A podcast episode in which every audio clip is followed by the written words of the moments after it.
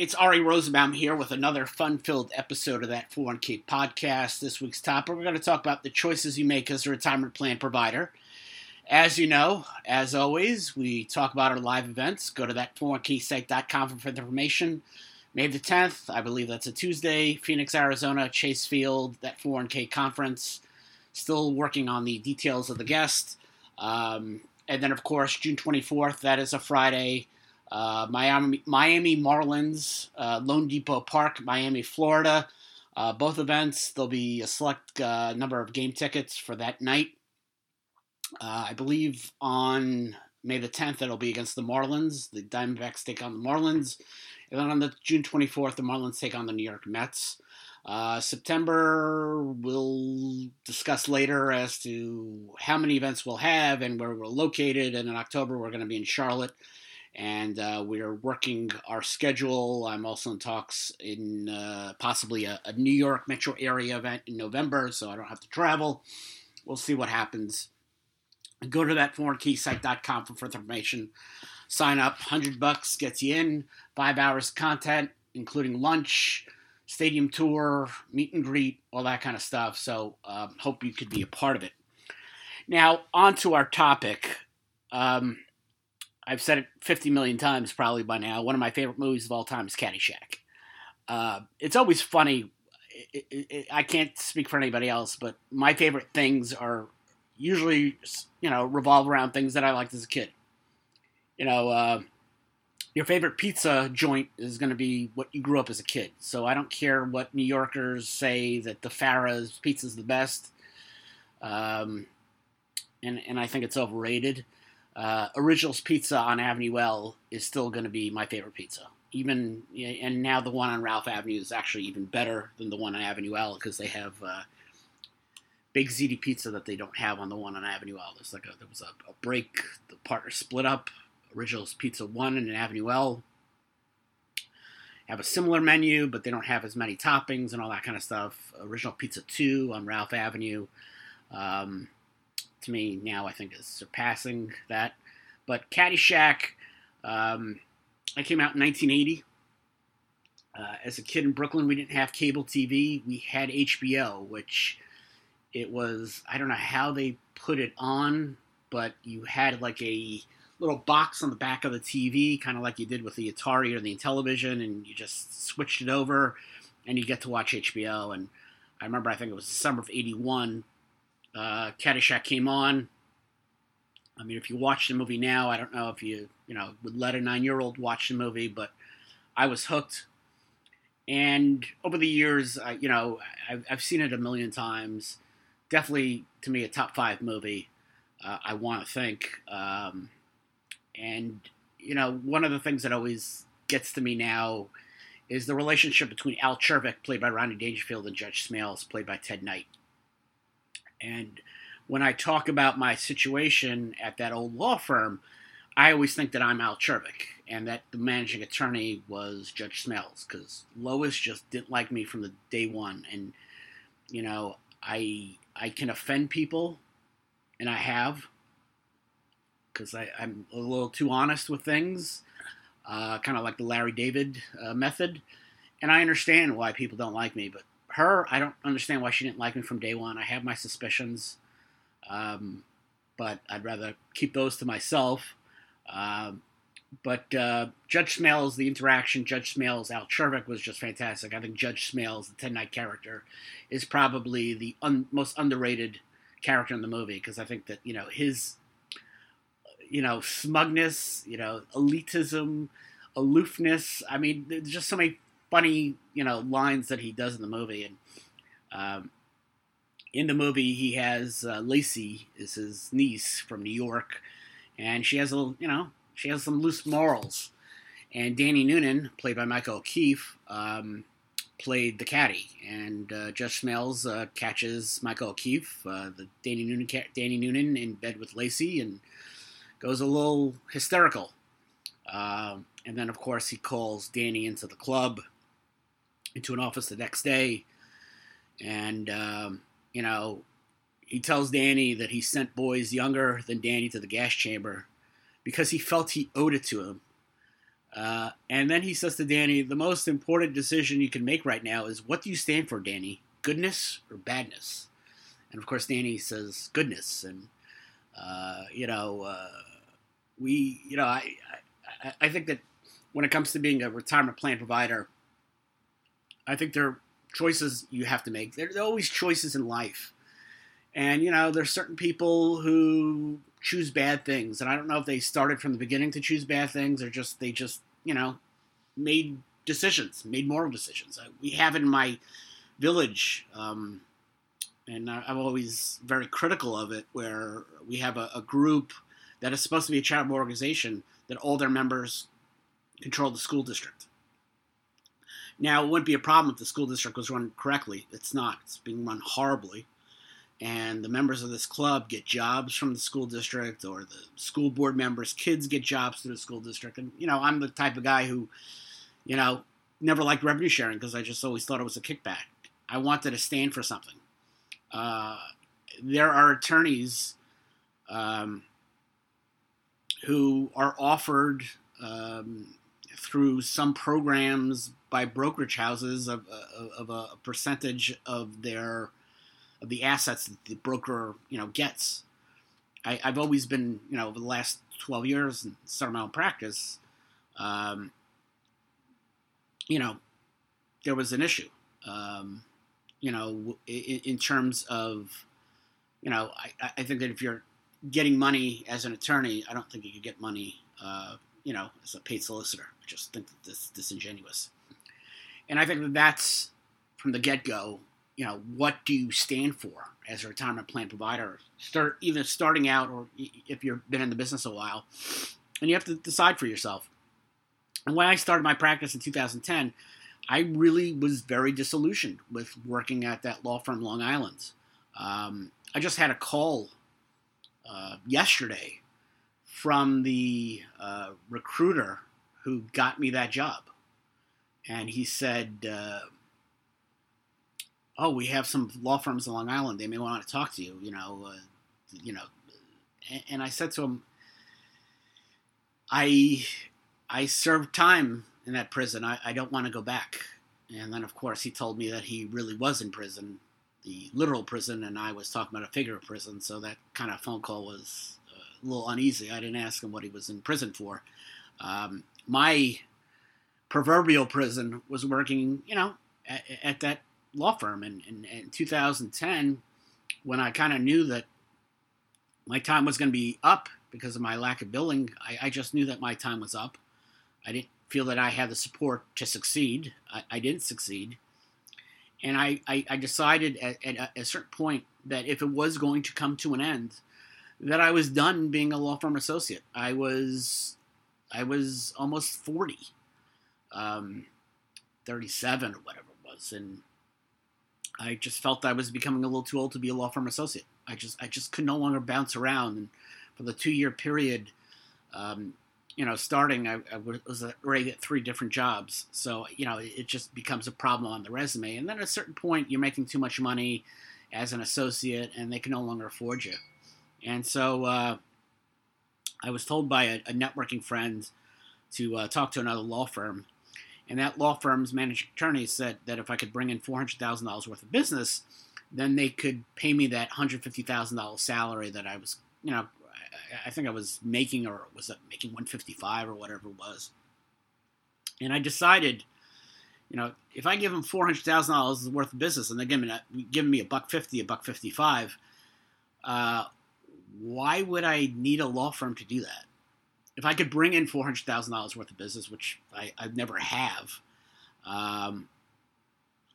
I realized that I could do it on my own. Why, if I could bring in $250,000 worth of business, why did I need them? I could, you know, work on a shoestring and work from home and just bank that money instead of just, you know, putting it in the law firm's fancy offices and the workers that don't bring any billing. And I always thought that the mid-sized law firm is probably the worst-run business because it's predicated on billing. And, you know, that situation at Myers-Wazee, those 2 years, I was just burnt out. It was just, everything was like based on billing hours. It wasn't about the quality of the work. It was about billing hours. And I still contend, and people will disagree with me, I think that when you have the opportunity to bill by the hour, people will fudge numbers. They will fudge their hours. How do I know this? Years ago, I had a TPA client who stiffed me on a big bill, $40,000, and I hired a local law firm in Atlanta to go after them. And I'll never forget getting a bill. And I had previously told this law firm associate, I said, you know, this is how you can get money. You know, they get payments from Empower, they get payments from MetLife or whatever it is. Not MetLife, I'm sorry, Nationwide. You can attach a lien to that money after you get the judgment. And I told him that. And then all of a sudden, like a month or so later, I see a bill for 45 minutes of him sitting, figuring out how I can get paid. 45 minutes at a law firm or associate charging $300. That's a lot of money for really doing nothing. And do I really believe that he sat and thought about it for 45 minutes? No, he sat about it for 5 minutes and just had to fudge numbers at the end of the month. And again, so I looked at my time as a law firm associate. I hated the billable hour. So I decided to, deal with, flat fee billing. The only times that I charge the hour is the audit because, there's an IRS deal audit. You don't know where it's going to lead. I liked it because I did it for, almost 10 years working as a TPA attorney. And I think the clients appreciate it. The idea, people will know up front how much it's going to cost them. There's no sticker shock. You're not going to get that bill of 45 minutes of the associate thinking how much, how you're going to get paid and all that kind of crap. And I went with that. And, I knew how much, the kind of nut that I needed to pay my mortgage. And, clients appreciate it because there was cost certainty involved. And that's why to this day I still do it. And I also decided that I was going to develop relationships with plan providers around the country by providing free content of articles they could use for their marketing purposes, and providing free advice for a simple question without a bill. It's to me that's the to me a fan of the show Survivor, rubbing two sticks together to make fire. The articles and helping advisors out with simple questions was me, in my eyes, rubbing two sticks together. And then that developed relationships because I knew from my time working with my good buddy, Rich Larita, that, relationship it means everything in the retirement plan business. And I think it's important for any plan provider to understand what do they stand for. How are they going to differentiate themselves from other plan providers? I went with the flat fee billing. I want to stand out in the marketplace. I think a plan provider needs to understand how do they stand out in the marketplace. And they also got to be like Danny Noonan. They have to choose goodness. And there are plan providers that will stand out for badness. The people that think that they're entitled to additional fees on the last $5,500 they're going to complete after they got terminated, even though they got paid for it. Most retirement plan providers are professional. Yet there are a few providers who, think we're in high school and treat their clients and plan providers with absolute disdain. And the retirement plan business is a business that's, built on trust. And the trust is placed on us by our clients and the plan providers that referred us business. And, if you operate a plan provider, practice that abuses that trust, you may make a couple bucks over the long haul, but people will eventually know. And when they know, it's sudden, and it's something that you can never recover from. And I think that the choice really is yours. And I'm sure that a long time. I'm sure that most of you have chosen to be good, and you did it a long time ago. But there are people out there. Coming out of the business, don't understand that you have choices.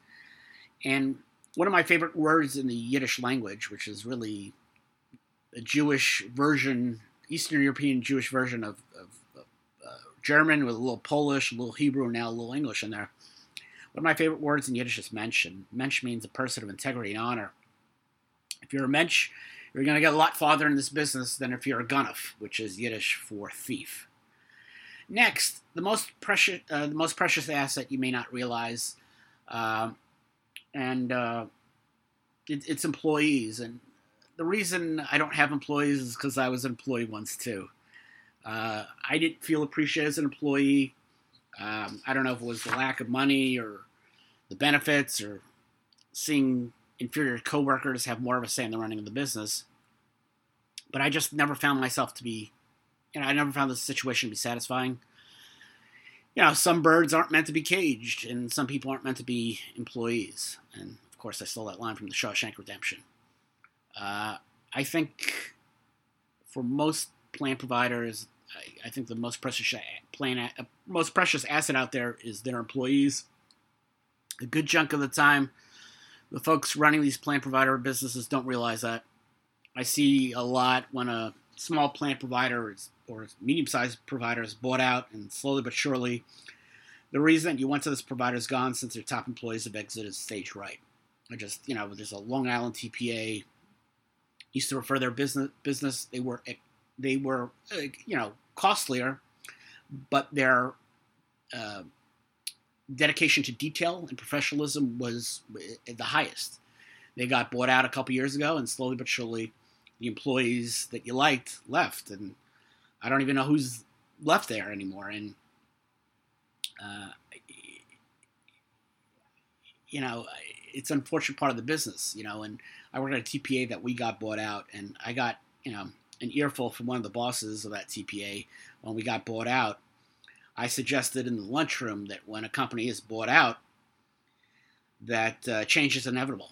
And, of course, I got ratted out with just, it's an innocuous statement. I mean, any company that's bought out, there's going to be change. It's just reality. But the problem with the consolidation of the retirement plan business is good workers are let go, but you know the fact is that there aren't that many good workers anyway. The problem is that a lot of plan providers out there give their employees very little training. I worked at TPAs like that. I worked at one TPA on Long Island. We recruited out of my alma mater, Stony Brook. Gave these people positions, gave them absolutely no training, and if you get absolutely no training, you never catch up. Because I've worked with administrators who had 15, 20 years experience, and because they never got the proper training at the beginning, they were always terrible, no matter the experience. I mean, the point of having well-trained employees is that, you know, it goes a long way in maintaining clients as well as providing, you know, competent plan advice and service. A bad administrator or poor support staff can, you know, certainly help you lose clients a lot easier.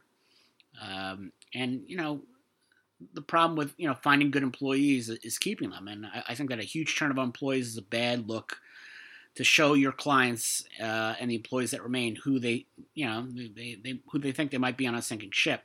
Turnover, you know, in my opinion, wastes a lot of time and money when you have to hire new employees. I worked at one TPA where I joked our front door should have been a revolving door because there was so much turnover. And the fact is good employees are happy when they work and they rarely leave.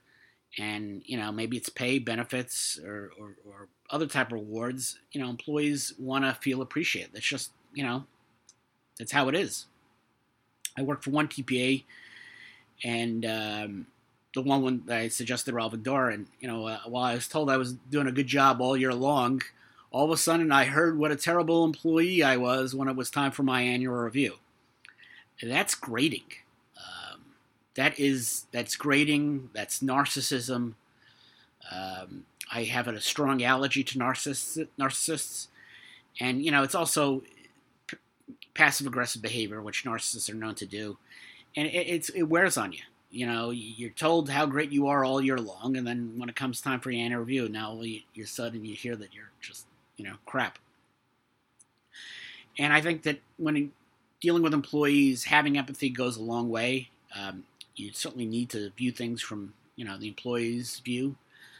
Telling an employee that you had no issue traveling in the snow is, to me, really irrelevant.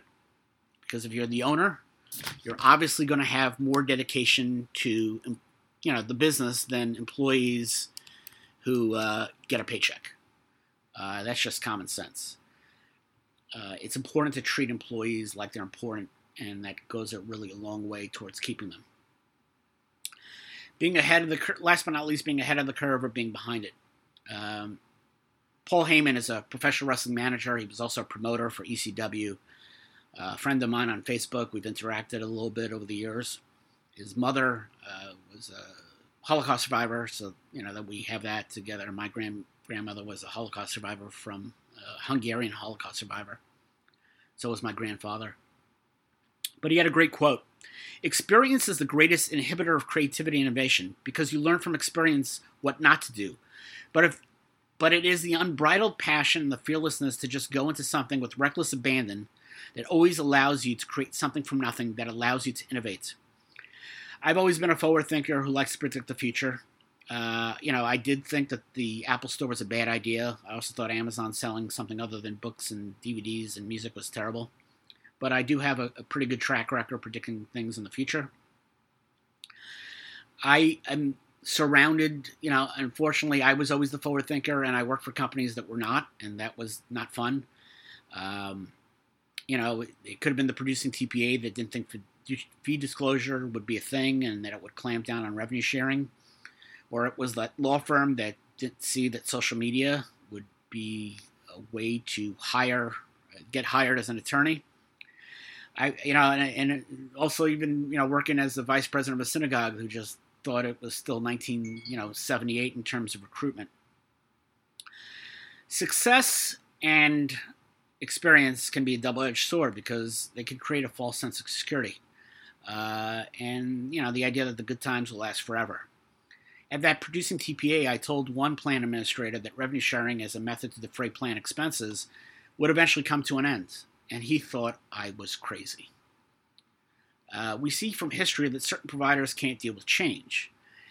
And how many insurance companies do we know that exited the retirement plan business right before, and certainly after the fee disclosure regulation implementations 2012? There are quite a few plan providers who promoted free transparency before it came down the pike, and those are the plan providers that were going to thrive. As a retirement plan provider, I think you need to identify what the trends are and how they will impact your business. Look at the Department of Labor clamping down on missing participants. You know, I know already company plan notice that is dealing with plan notices to, you know, the foreign participants. And I think that's a business that I think could take off. Sitting back and twiddling your thumbs just isn't going to work. And I'm always reminded by the Poseidon Adventure. There's always in a disaster movie that one naysayer who says, don't worry, everything's going to be okay, and that person eventually dies. And I don't care if it's the Poseidon Adventure. I don't care if it's the Towering Inferno. Richard Chamberlain played the, I think it was the architect who shaved corners. There was the James Franciscus character when time ran out. There's always that one naysayer. And the Poseidon Adventure, the big naysayer was the bursar. The boat flips over, and he told all the passengers to stay in the ballroom for help after the ship overturned. And Reverend Scott, played by Gene Hackman, was saying that makes no sense. We up top is where we have to go, which is the bottom of the ship. And, of course, the bursar tells everybody to stay, I'm the bursar, you know, we're going to wait here, the captain is going to, you know, bring help. And, you know, Reverend Scott says, the captain's below us, he's dead. And the bursar's like, you don't know that for sure. And, of course, thanks to the bursar, about thousands of people die needlessly. And when you have a chance to live, and that goes back to that scene with Reverend Scott and the other minister played by Arthur O'Connell. where, you know, I love that scene where Arthur Connell's like, I think we're going to die here. And Reverend Scott says, life's up there. Why this make any sense? And when you have a chance to live and to thrive, you take it. And you do that by identifying a moving landscape, as this business is never stagnant. It always changes. And if you sit there and do nothing, you're going to die. And when you have a chance of life and a chance of thriving, you take it. And that's my sermon of the week. Go to that401kseg.com for information on all our live events. And I hope you tune in to next week's episode of That 401k Podcast. Bye.